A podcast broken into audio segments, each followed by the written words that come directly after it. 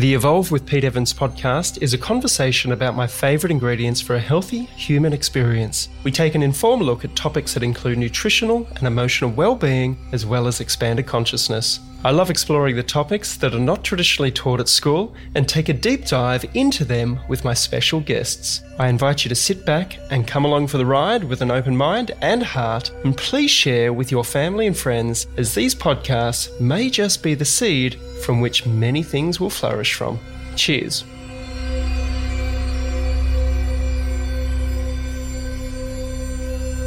We've been using Waters Co. water filters for the last 10 years, and I wholeheartedly trust my family's health with them. Waters Co., established 1977, have personal and domestic water filters, which turns your ordinary tap water into great tasting, alkaline, ionized mineral water, which removes up to 99.9% of fluoride, heavy metals, chemicals, and bacteria, so you can love your tap water again.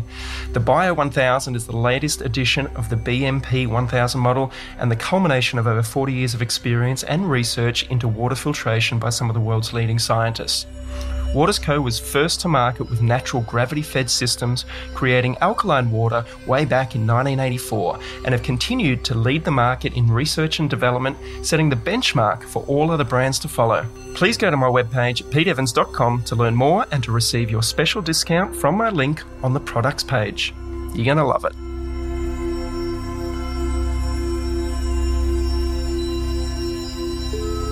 Adam Kavanagh is an adventurer seeking out wisdom from nature based cultures globally and shares his experiences through Instagram on social media.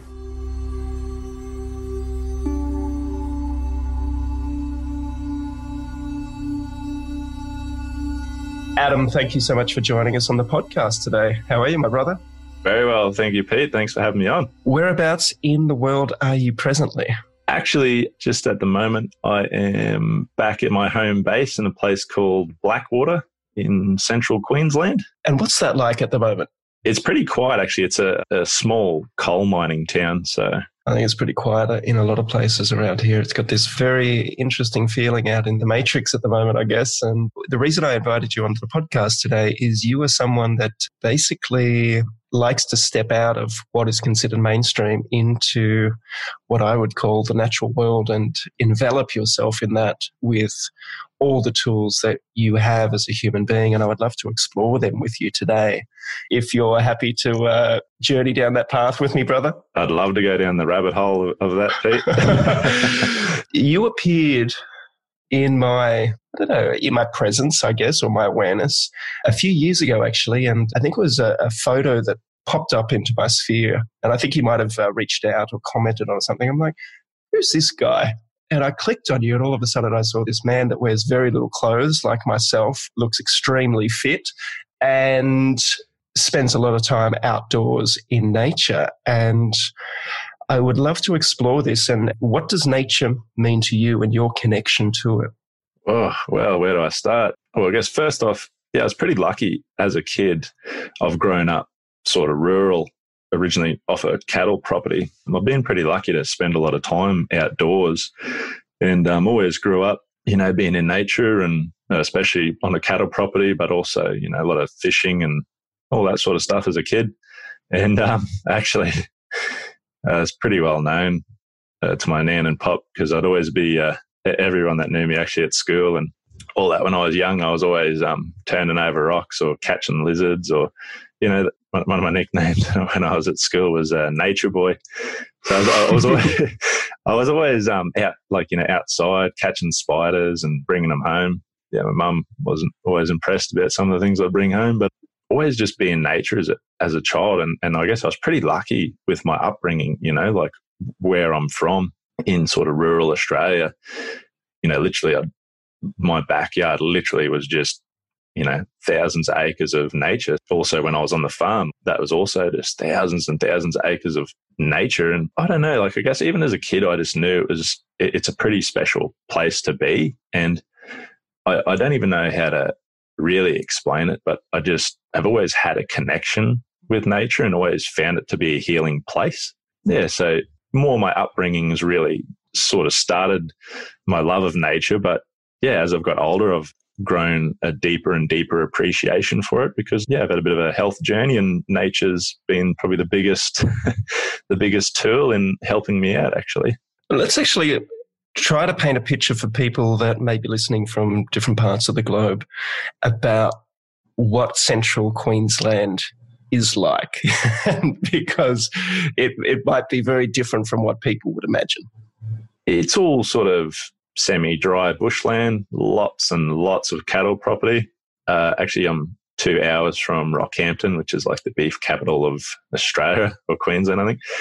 Yeah, it's just lots and lots of cattle properties and also lots of coal mines. And that's pretty much it. It's all the towns are pretty small. Yeah, it's a pretty quiet little rural sort of area. I know lots of people when they're growing up, they always think the grass is greener on the other side. And growing up in a rural community like yourself, did you uh, have desires and dreams to venture into the city and uh, see what that was all about? I actually didn't when I was young. Like, if anything, my dream was always to go even more remote than what I was already doing. Like, it, that's always been my dream, has been to go more remote. I mean, I've spent a lot of time in the cities now, obviously, and I'm not too worried either way, but going more remote was actually my dream, funnily enough. When you say going more remote, what does that mean? Because that's something I want you to paint a picture for for the listeners at the moment. Because so many people are homebound, so many people are locked indoors or forced indoors at the moment, and going remote, something that you had the desire to do. Probably, I would say a lot of people now will be thinking, hmm, when's the next chance I get to go remote or, or to ex- explore this country and all it has to offer? Yeah, so uh, I'm also pretty lucky where I live in Blackwater. We have a pretty big river not far from town.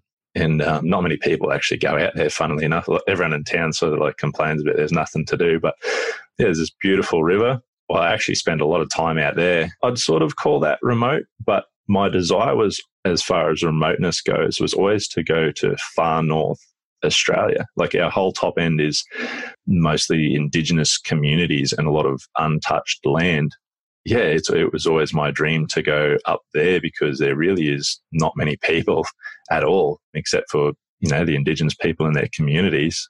So that was always my dream. And in the last few years, I've been spending most of my time up there living off the land with the indigenous people. And that's pretty damn remote.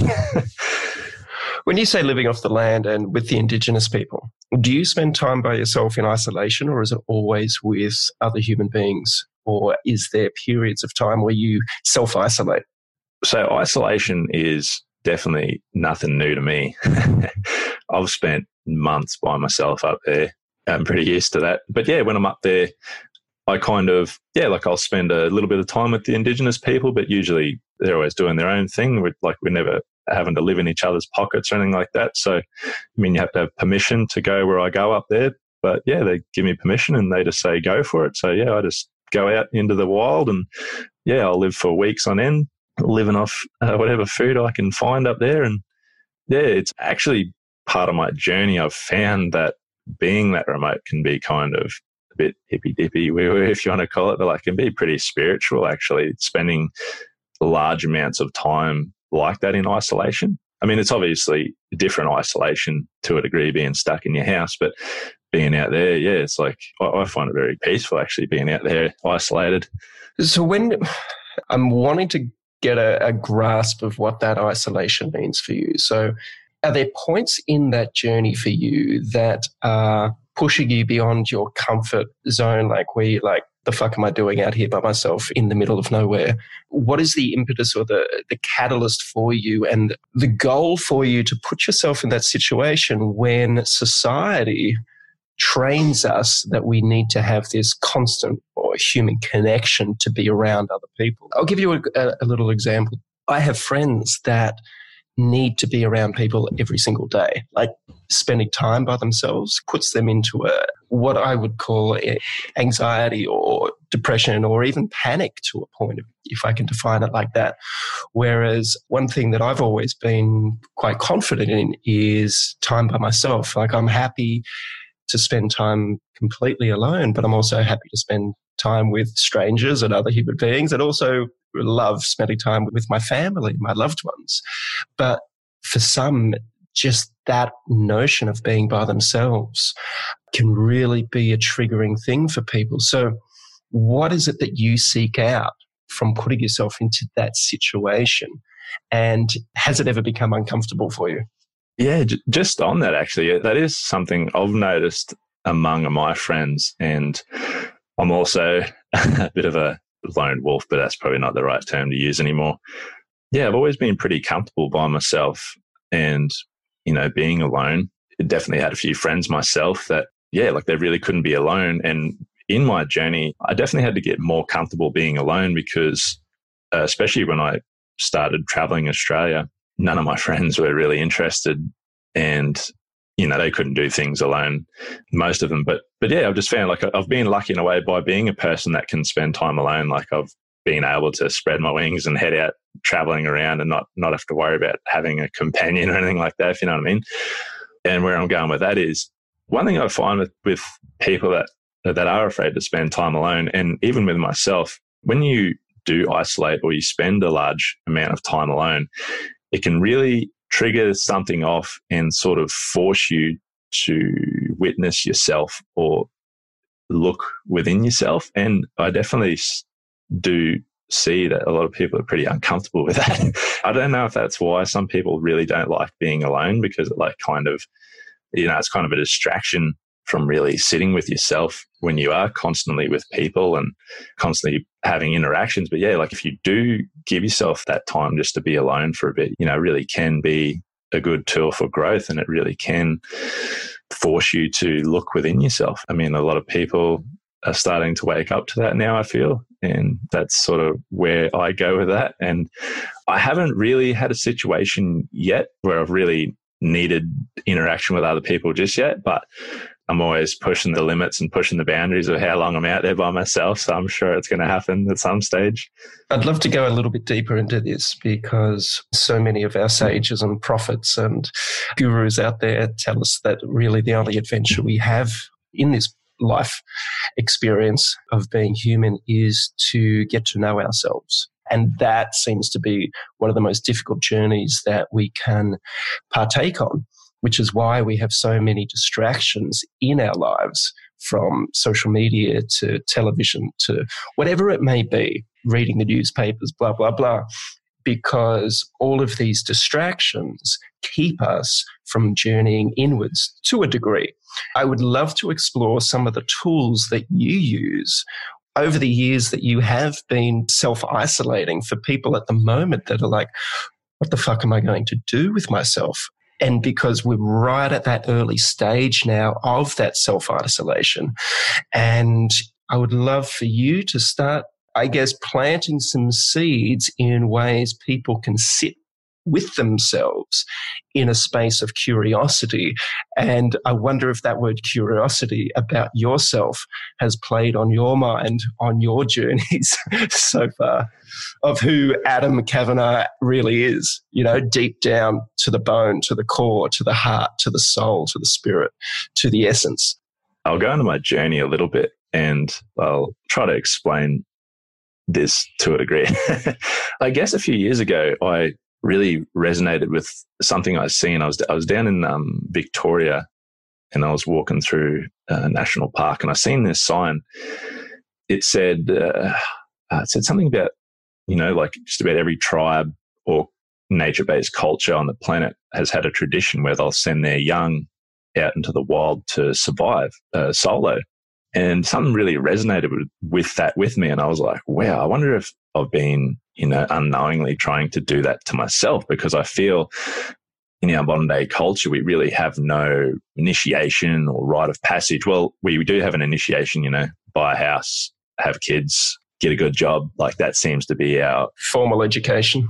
Yeah, like that's our initiation these days. And I'd always really resonated with the walkabout that the traditional, you know, Australians have. And you know, it's like ever since I've been growing up, there's just been something about that aspect of that that I've been very drawn to. And I guess this modern day world, you know, like we try to self initiate ourselves by going out and drinking a lot or being a womanizer or, you know, driving your car very fast or doing silly things like that or joining a gang or, you know, like I guess unknowingly people are, you know, we have no initiation. So I guess people are doing like pseudo initiations these days. Mm, it's nearly like they're pushing the limits of what the body or the mind can handle, like the binge drinking or the going fast. As you said, you know, it's nearly in our DNA to push our human limits, but we seem to be doing it in a, in a, some of us are doing it in a strange way. And I'm guilty of that in the past. You know, one of my bragging rights was I, I think I did 114 hours one week in the kitchen.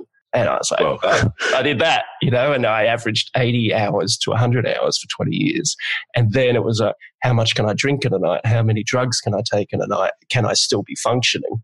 And then go to work the next day. And it's like these pushing of the boundaries. But going back to what you were saying, maybe it is part of our DNA, but the way that I interpreted it, because I didn't have a distinct path set out like so many indigenous cultures had or rites of passage as you said so if you can continue that i'd love to hear where we go from here yeah exactly i've gone down that rabbit hole similar in a similar way. I, I, used to be pretty destructive with my own health. You know, I'd be out drinking every weekend and you're out to try to get bragging rights, how much you drank. And we want to sort of be initiated, but we, we really don't know. I don't think what we're doing. And, and I guess we all deep down know that, yeah, we're all searching for something more. I guess nature based cultures around the world, I guess they knew when you, when you got to a certain age, sort of there's a, there's a time in your life where, where those sort of initiations sort of feel like that you need or you're searching for. And they would, they'd, they'd send their young off out in the wild to survive. And uh, the Indigenous people in Australia call it walkabout. Well, it's the ultimate sort of initiation, I guess. And it's probably more, I guess it's probably still just as dangerous to uh, go out and survive in the wild to a degree. But yeah, like nature based cultures would send their young out to survive in the wild, and not all of them would make it home. But I guess those that did would be more whole and more complete. And yeah, I guess to a degree, unknowingly, I've sort of been doing that to, myself out in nature when I've been out there. Yeah, like I, I guess it's still a constant journey for me, but it's something about that self isolation. It really does. Like you don't have distractions. We definitely can um, give ourselves distractions, whether it's TV or you know our phones, or if we are self isolated. But yeah, if you if you really put down all the distractions and the TV, and I've found this personally when I've been out in nature, like you know, no phone, no no distractions, no nothing, just just literally animals and trees and nature. And you really start to become more aware that there's a whole lot more going on out there than you think if you stop to to really witness it. Amazing, crazy things can happen. I think for me personally, I don't seem to get so lonely because, as weird as this is probably going to sound, I definitely feel I have a bit of a connection with trees and animals. And in some ways, I feel there's definitely some kind of communication happening there. Like obviously not talking to the animals yet. I'm not that batshit crazy just yet, but um, like there's definitely like some communication going on there. And I mean, I've had some pretty crazy experiences, you know, out, out in my time up on indigenous land, and and it's just really made me comfortable in in being alone because I guess technically I've realized I'm not really alone up there, if that makes any sense at all let, us explore that a little bit further. So, yeah. you were in Victoria, you're walking through the forest, you saw the sign, or you read about their native-based cultures having their having their initiation or rites of passage, or going walkabout, like the Indigenous in Australia talk about and practice. What happened to you? Because you talk about a health journey and how this way of life has has changed you. So, tell us about what health issues you had and what was the I guess, the formula or the solution for you to where you are now? And do you have any health issues currently? Yeah, sure. Uh, when I was about 19, I started in the coal mines because basically, if you live in this area, you know, if you're not really in the mines, like, why would you be in this area? So I went along with that mentality. And yeah, I spent about nine years in the coal mines. And near the end of my time in the mines, well, I guess let's go right down the rabbit hole. Yeah, so I'd been in the mines for like nine years, and a couple of years before I actually quit, I went overseas to travel Europe. And when I was in Amsterdam, I was um pretty straighty one like pretty straighty one eighty. Um, I was pretty quiet as far as drugs and alcohol went in my time growing up. But uh, like I definitely used to drink a hell of a lot. But when I was in Amsterdam, I don't know, I just had this uh, thought, this urge to eat some mushrooms. I was so naive. Like in my head, I'm like, oh, what could possibly go wrong? You know, I, I don't even know why I had the urge. But I thought, yeah, like this will be a bit of a laugh. So I definitely did it with the wrong intention. So I went and bought some mushrooms, truffles actually, and they were very, very, very strong. And uh, not really knowing anything about them at all, or even asking for advice or anything, I, I ate this whole box. And um, I went on a bit of a journey for a few days so I don't know if it was meant to last that long, but I definitely overdid it by by a long shot. when, when you say you went on a journey, for people that haven't experienced a hallucinogenic or an entheogen or a psychedelic as they're known, what does a journey mean, and what did you discover about you or the universe in that experience, that first experience? because I've never ever done anything like that before in my life, like I just was not prepared for it. But basically, it forced me to look inside myself exactly the same experience I've sort of had in nature. Obviously, this was a lot different and a lot stronger. But yeah, I guess something happened. Like I really got forced to look within myself. And we know trips as being a bad trip or, or a good trip. And for me, I guess there was a lot of work to do. So my first experience was very negative. At the time, I would say it was negative, but I actually, at the end of it, I had a very positive experience. Yeah. So at the end of it, I definitely like I'd just never done anything like that before, and I was like, "Holy crap! I'm never ever doing that again." and that, that was that was my feeling at the time. And it's funny in a way. Since I did that, I actually have not touched drugs since. since I did that, like it just something happened within me, and I knew I was like, okay, my body doesn't seem to tolerate these very well. Just with that first experience, like I mean, I touched a few things before, and um, nothing too extreme happened. But doing that, I just knew I was like, okay, this maybe this isn't my path. Like maybe I need to look for something else. So I did a few more years in the mines. Yeah, I just I started to develop really bad anxiety and depression along with a hyperthyroid condition. And at the time, it honestly just, I'd never experienced depression or anxiety or panic attacks or anything like that before. And it just really rocked the boat. And I just kind of knew I'm like, there's something wrong here. Like, what's, what's going on? So I went to the doctors, and at the time, they couldn't really help me much out in the sort of the rural areas here. So I ended up discovering paleo, thankfully, uh, to yourself. hmm. And I bought a few cookbooks and I started going on a paleo journey. And then I sort of realized I'm like, wow, like the cleaner the food I eat, the more sort of connected I am. And, you know, especially being in nature, like I feel like more connected and just in life, I was like, wow, like I feel more open to experiences. And it definitely had triggered something in me. And I didn't really know what it was, but I just knew that whatever my path was, was not so much psychedelic drugs at this stage. So around my health crisis, yeah, firstly I went paleo and that really started to clear things up. And then um, I knew I was like, okay, like I'm not happy in the mines. What am I doing here?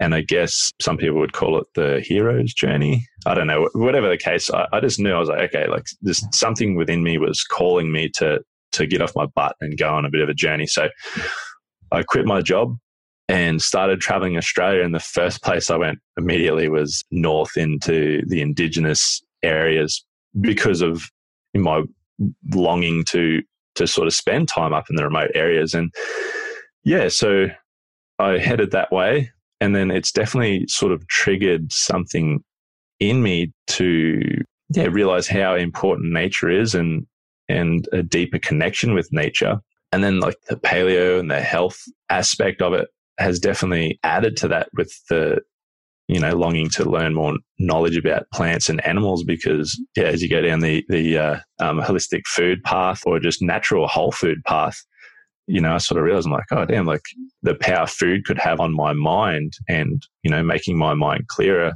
So when I went paleo, all my health issues went away, which blew me away. So yeah, I just took a risk and quit and then jumping back to being up north. So I'm up there and yeah, I'm, I'm longing for time in nature, that kind of walkabout experience unknowingly, eating you know, natural foods and just being lucky with the background of, of where I grew up to have the knowledge of fishing and hunting and, yeah, really put it into full force and just started spending a lot of time up there alone in nature. And, and yeah, I've just found it a very healing experience because as well as the food healing me, I started to spend more time in nature. And I, and I, I'm not sure which one helped me out more. Was it the food or was it nature? But, or is it combined? But yeah, like I've, I've just found that whole experience to be so important to me. And yeah, I just feel really connected with all that now. And yeah, Th- thanks for sharing. I want to ask you a question here because I had a fella on the other day called Bill Giles, and he's in his 70s, and he spent three years living with an Indigenous community. I think it was uh, far north Queensland or central Queensland. And what he found fascinating was that the hunting and gathering that was done by the communities up there was the majority of the food that they ate was the hunted food. And to a point, this is what he said, the vegetables or the, the plant-based materials was sort of the secondary, or, and he said they called it rubbish food. Now, what have you experienced on your journeys living out by yourself and also with the wisdom of the elders about what foods are really, really good for human beings? And what do you go for first and foremost? Yeah, okay. So in my journeys in the last few years, I've found um, something happened to me and my body started to not tolerate plants so much. And, you know, I thought like in my head, I was like, oh no, like I'm, you know, I'm doing paleo wrong. I'm doing something wrong. So at the time I started eating more and more plants because that, you know, that seems to be the way that culture's going at the moment where, you know, more and more people are going vegan and we're thinking that's the best option for ourselves. So when something happened to me, it was just so out of the blue. I thought, oh, you know, I've been doing this for years. I've been fine. Like, why all of a sudden is my body starting to have a negative effect? Well, at the time, I thought it was meat actually giving me a negative effect. So I went more plant based and I got worse. And I thought, what is going on here? So I heard about Dr. Shawn Baker and a few other carnivore sort of people. And I thought, oh, that's a bit too extreme. Like, if I don't eat plants, I'm going to die. But uh, I got to that that stage where I started to eat a little bit less plants and eat more meat, and my issues went away. And I was like, okay, this is pretty interesting. This really goes against what the massive culture sort of movement is at the moment. So anyway, I thought, oh well, I've got nothing to lose if I don't eat plants for a bit and I die. Well, you know, so be it. I was at that stage where I just really thought I had no options left. I thought I'm going to give this a shot.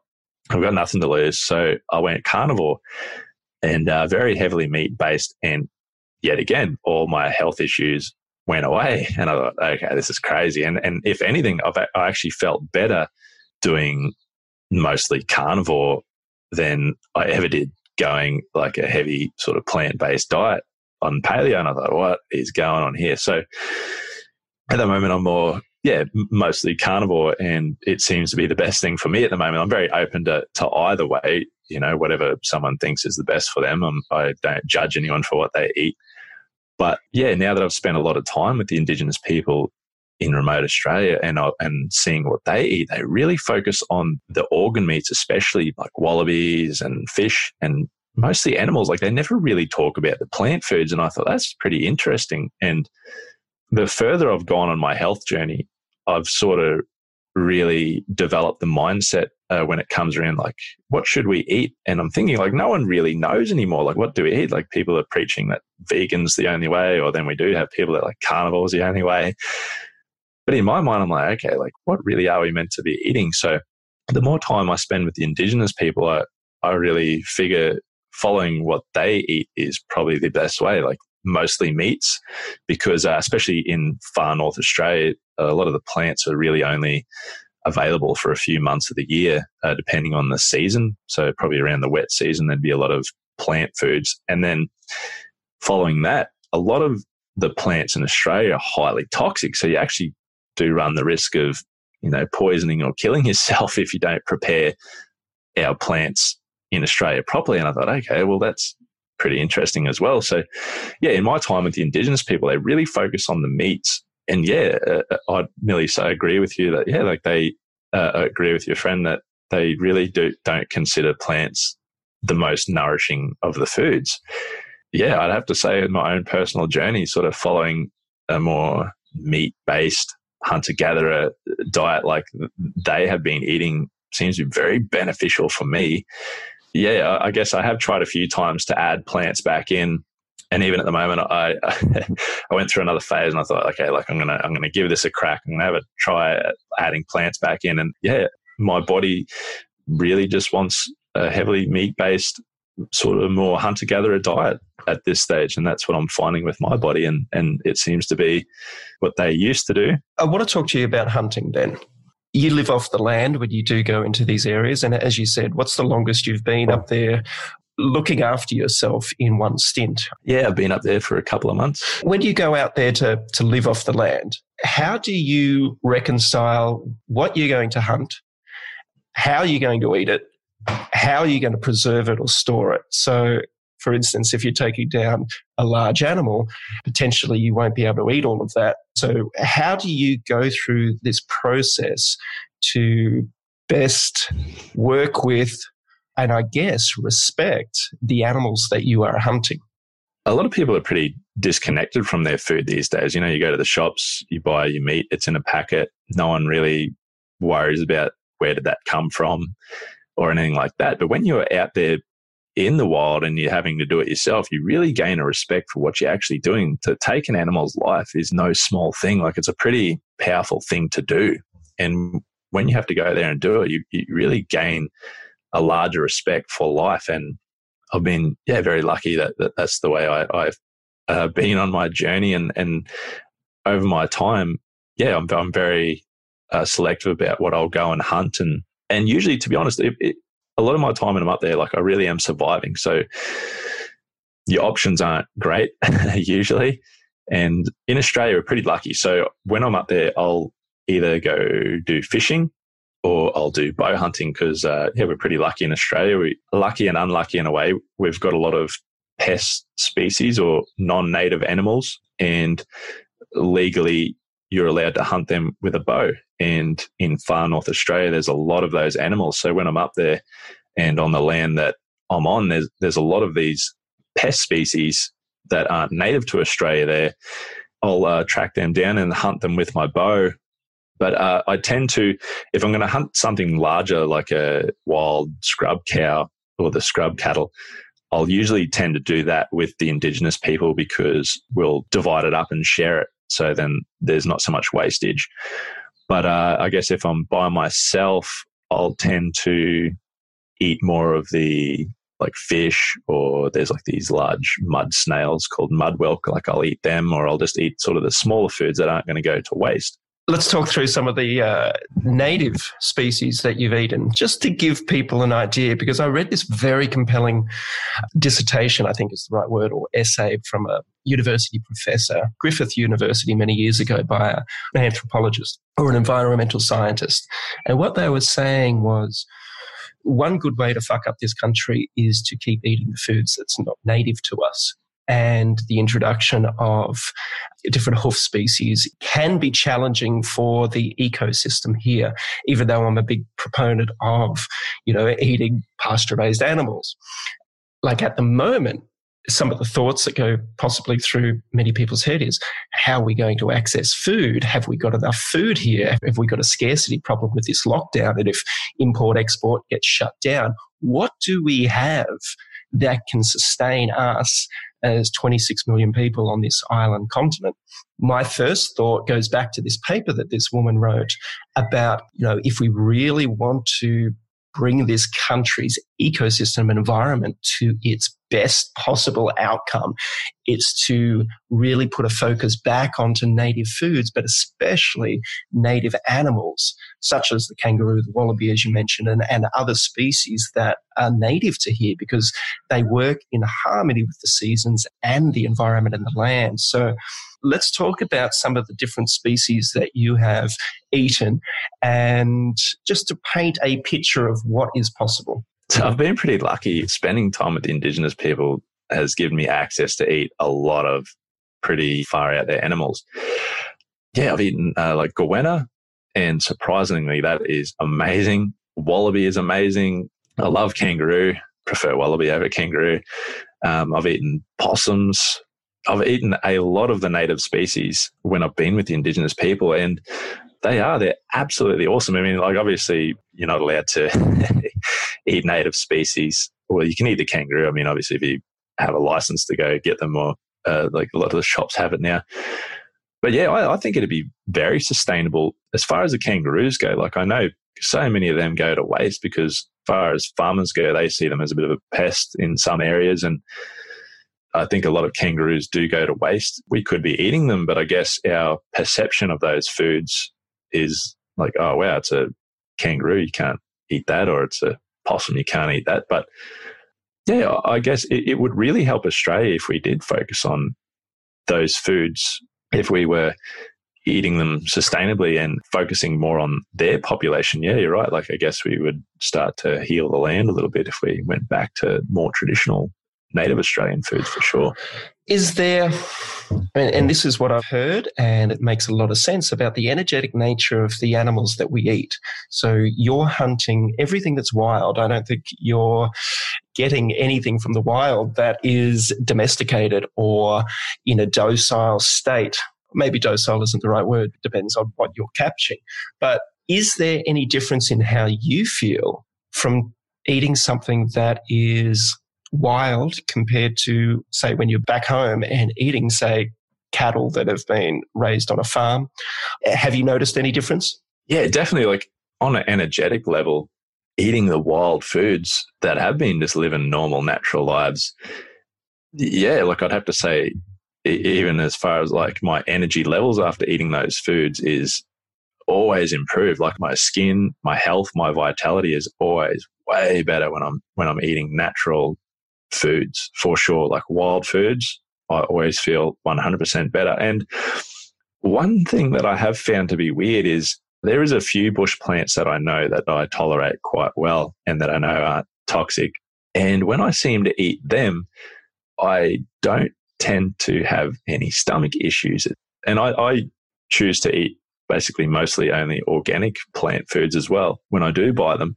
But I have found that yeah, that seems to be the native wild plants I seem to be okay with. It's just anything I seem to buy from any shops, I tend to have some issue. So I, do find it pretty interesting. The like on an energetic level of what we're eating, like I just seem to be better and function a lot more on wild foods. Mm. I studied with the Institute for Integrative Nutrition about nearly a decade ago, and one of the chapters or one of the talks that I listened to was about the energetic nature of food, whether it be plants or animals, and what we are absorbing from the wild from that spirit.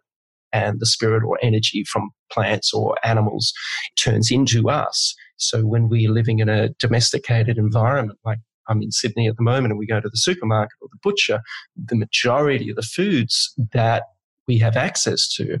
Nothing is really wild. So we could correlate that to being in a sedentary, energetic state because the foods that we're eating are pretty docile as well. You know, nothing's being hunted. I just had David uh, Avocado Wolfe on the podcast and he was talking about that.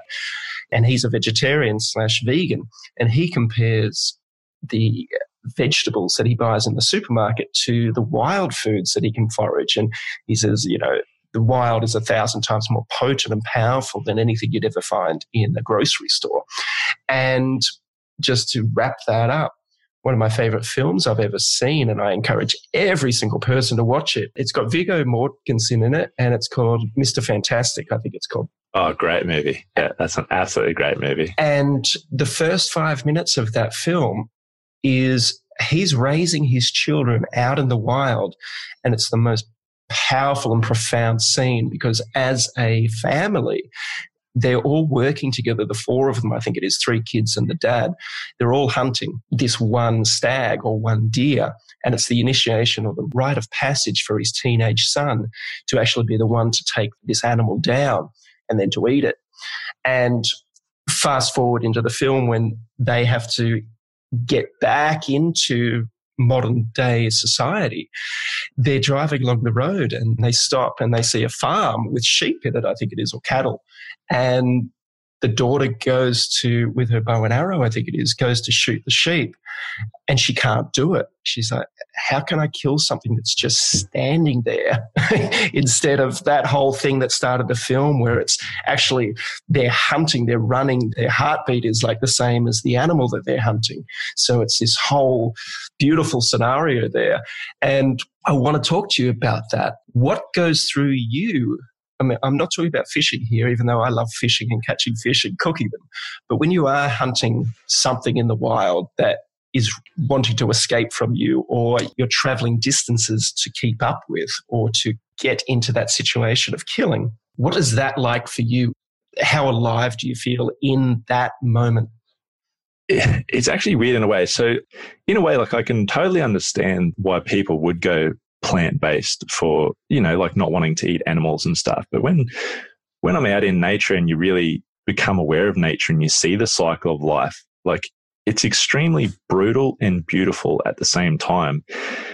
And when I'm out there, like I just feel that I become part of that cycle. And in a way, like it makes me feel okay with, you know, with eating animals because, you know, I'm probably really going to regret saying this right now.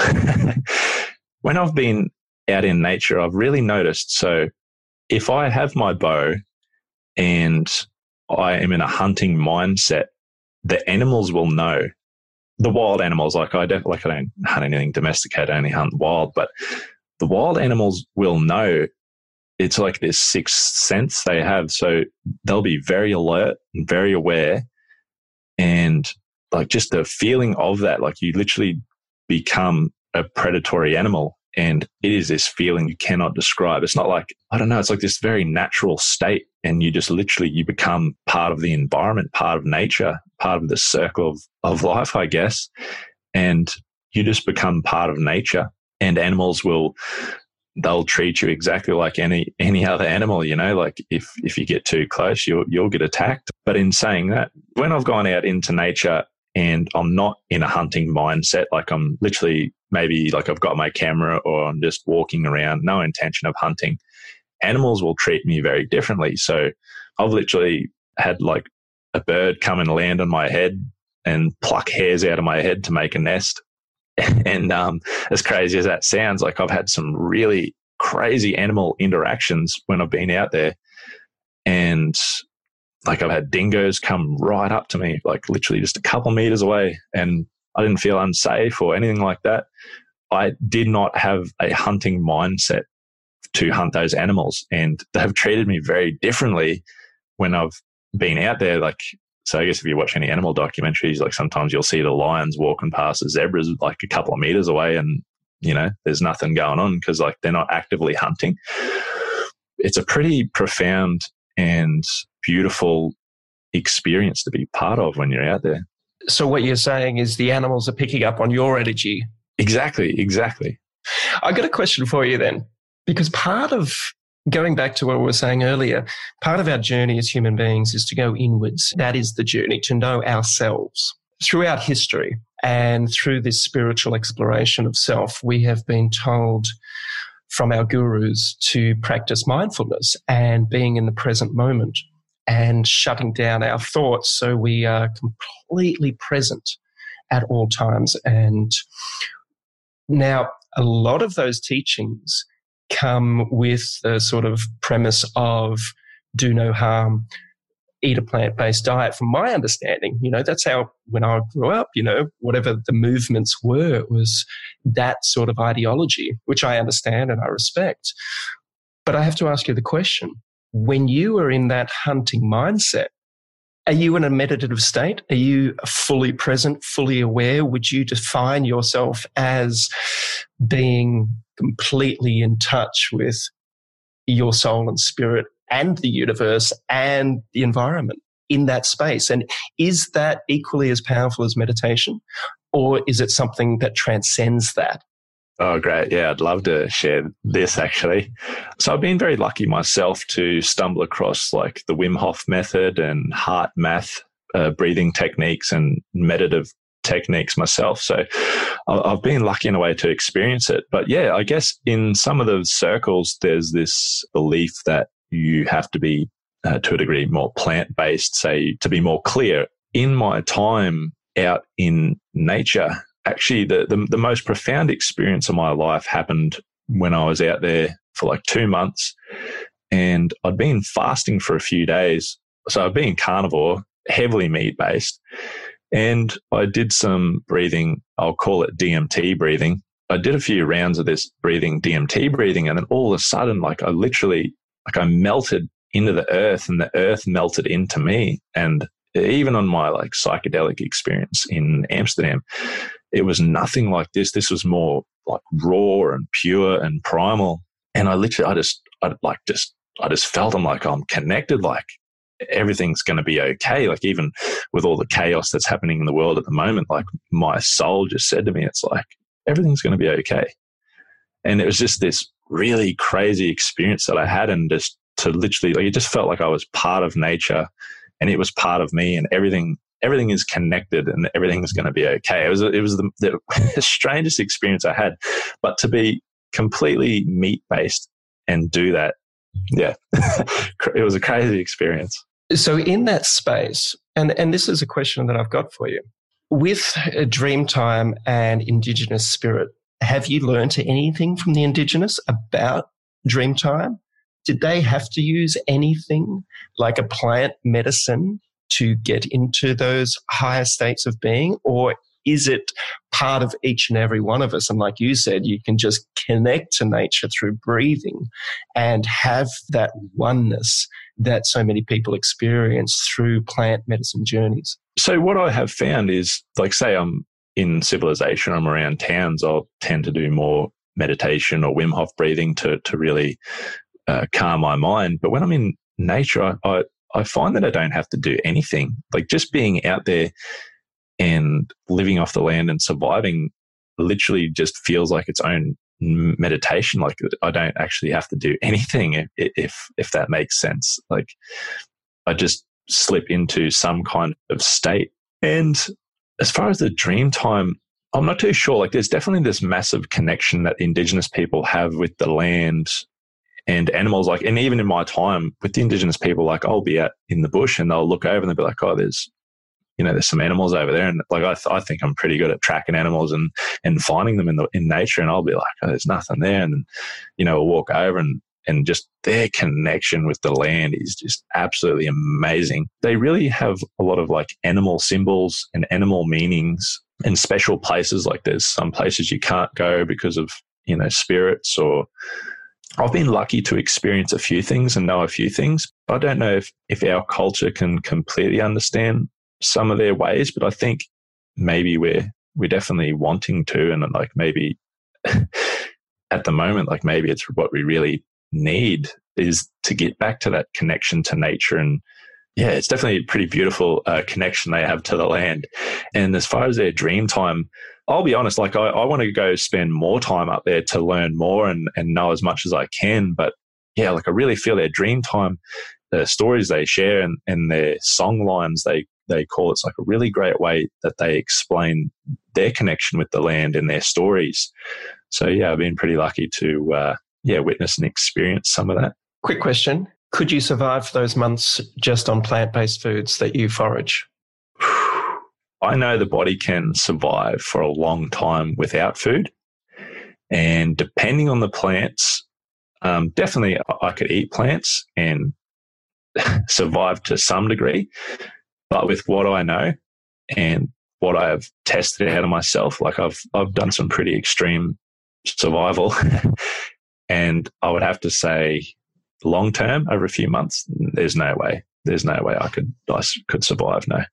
When you do hunt and you talk about the organ meats uh, you mentioned earlier, what do you think are the most beneficial, and which is the ones that the indigenous and you go for first, or maybe not first, or which is the ones that you love to eat the most that you probably have found is really surprising after your experience of coming from, I guess, domestic world into the wild? Just off that, I'll, I'll quickly just touch on another indigenous uh, dream thing. Mm-hmm. So they have their dreaming they'll dream of an animal that they are not allowed to eat. If they eat that animal that they dream of, they'll get sick. Like I've been out with the indigenous people and I'll see an animal and be like, oh, look, there's a goanna. And um, they'll be like, oh, I can't eat it. It's my, my dreaming animal. Or, you know, I'll get sick if I eat that. Or it might be a turtle or it's just really diverse. But yeah, like they'll have a dream and they'll have an animal. Like I was lucky enough, I was adopted by the indigenous people. Yeah, my Wawa or Yolnufa brother, he had to go away for a few days and dream of my name actually which was really cool. So he came back after a few days and called me Mungaru, which means water. And it's uh, pretty funny because my star sign's a water sign. I was like, wow.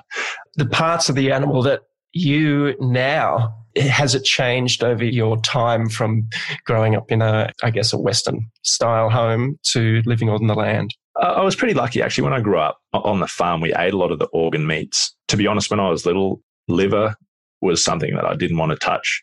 When we were, you know, mustering or branding the cattle, um, unknowingly we used to eat the calf testicles, which um, family would call prairie oysters. And we actually, actually, at the time when we were young, we didn't really realize what we were eating. Actually, very delicious.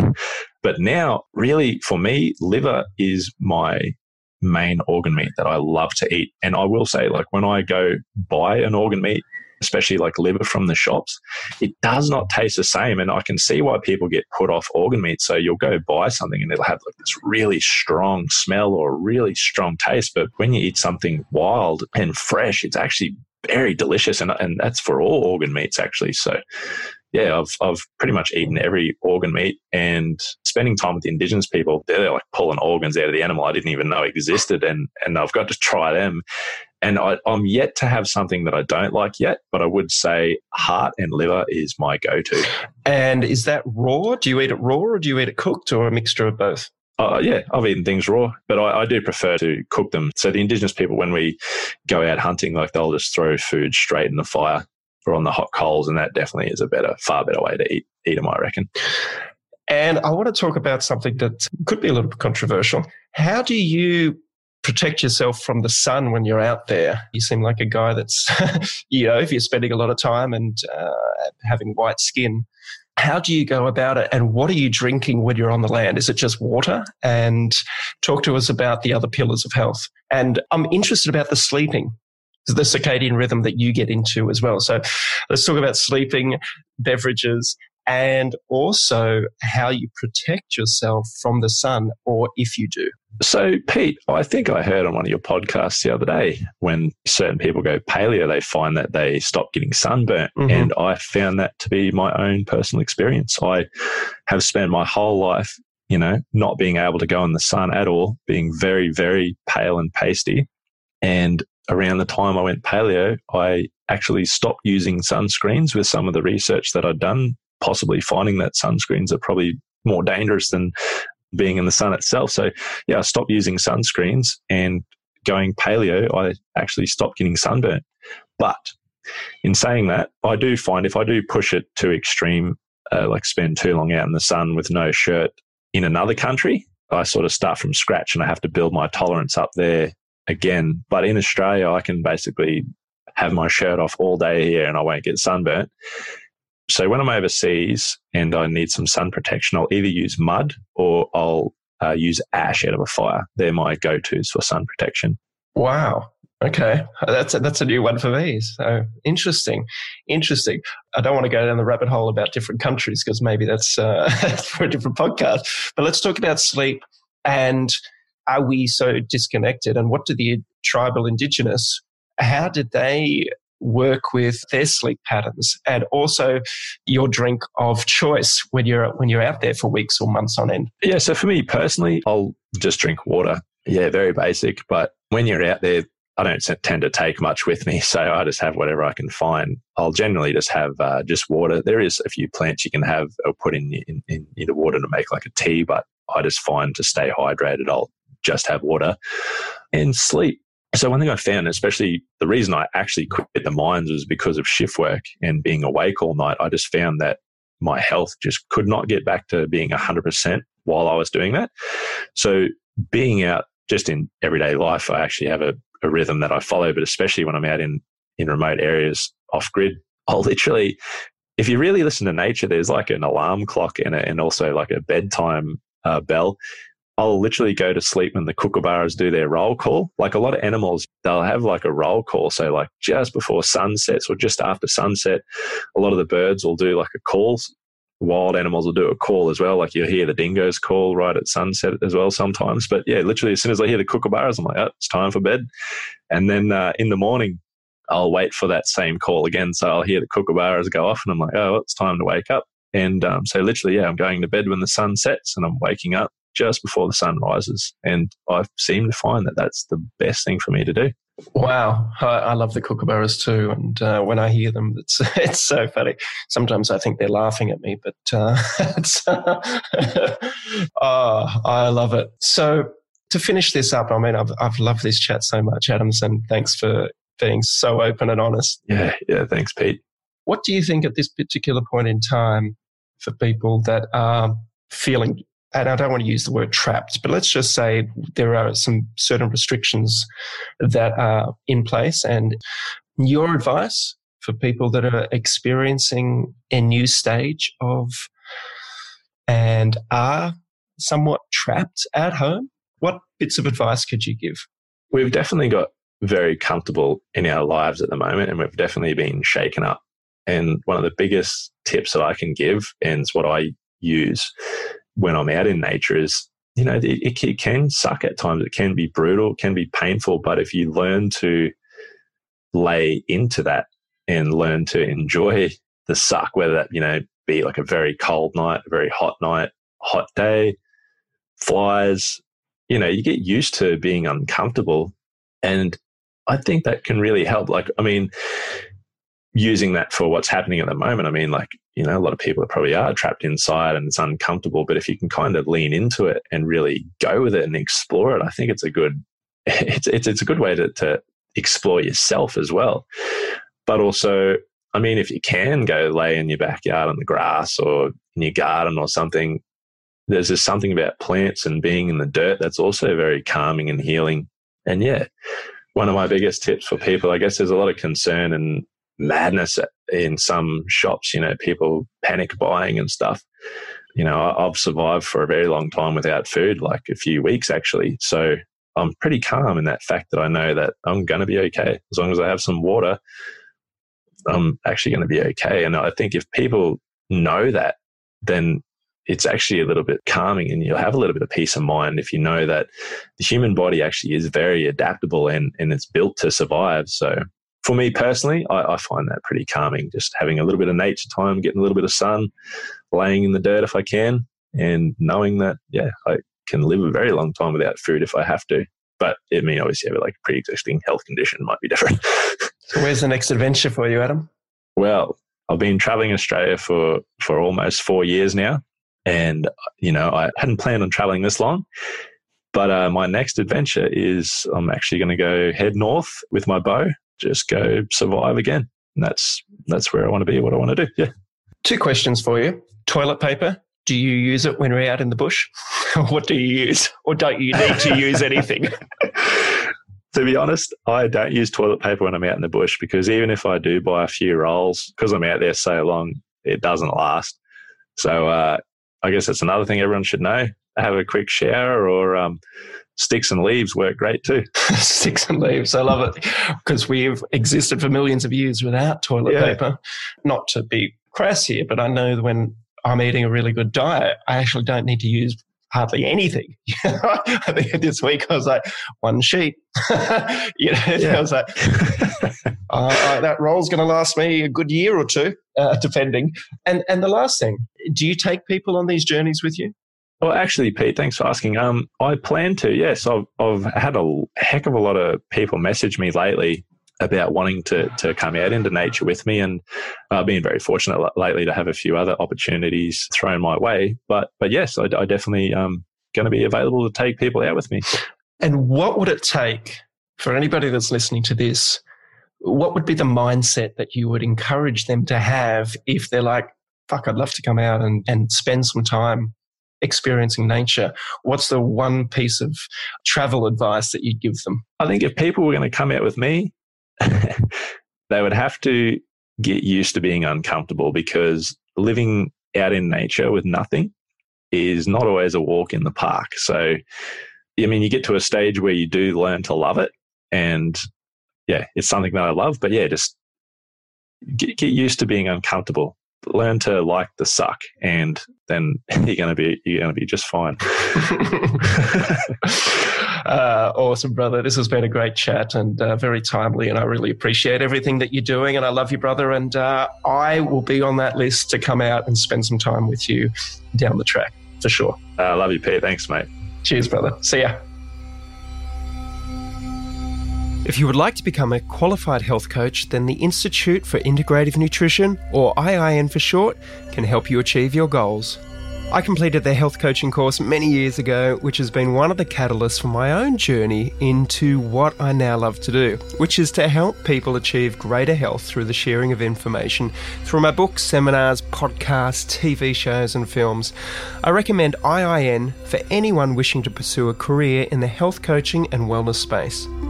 IIN is a one year course, so that if you're a full time worker, busy parent, or wherever you are in your life, it is flexible enough so you'll be able to complete all the required curriculum. Please see the link included in the podcast show notes or my website to access the free sample class and first module of their program.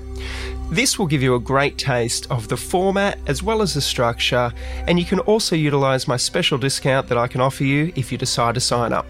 Make sure you tell the admissions team that you're part of the Pete Evans Tuition Savings to claim your very substantial discount.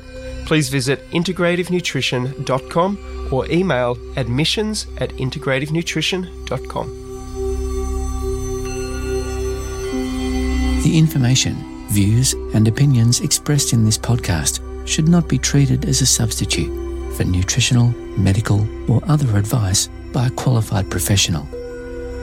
Guests in this podcast express their own opinions, experiences, and conclusions. Nothing in this podcast should be used to diagnose, treat, cure, or prevent any medical condition.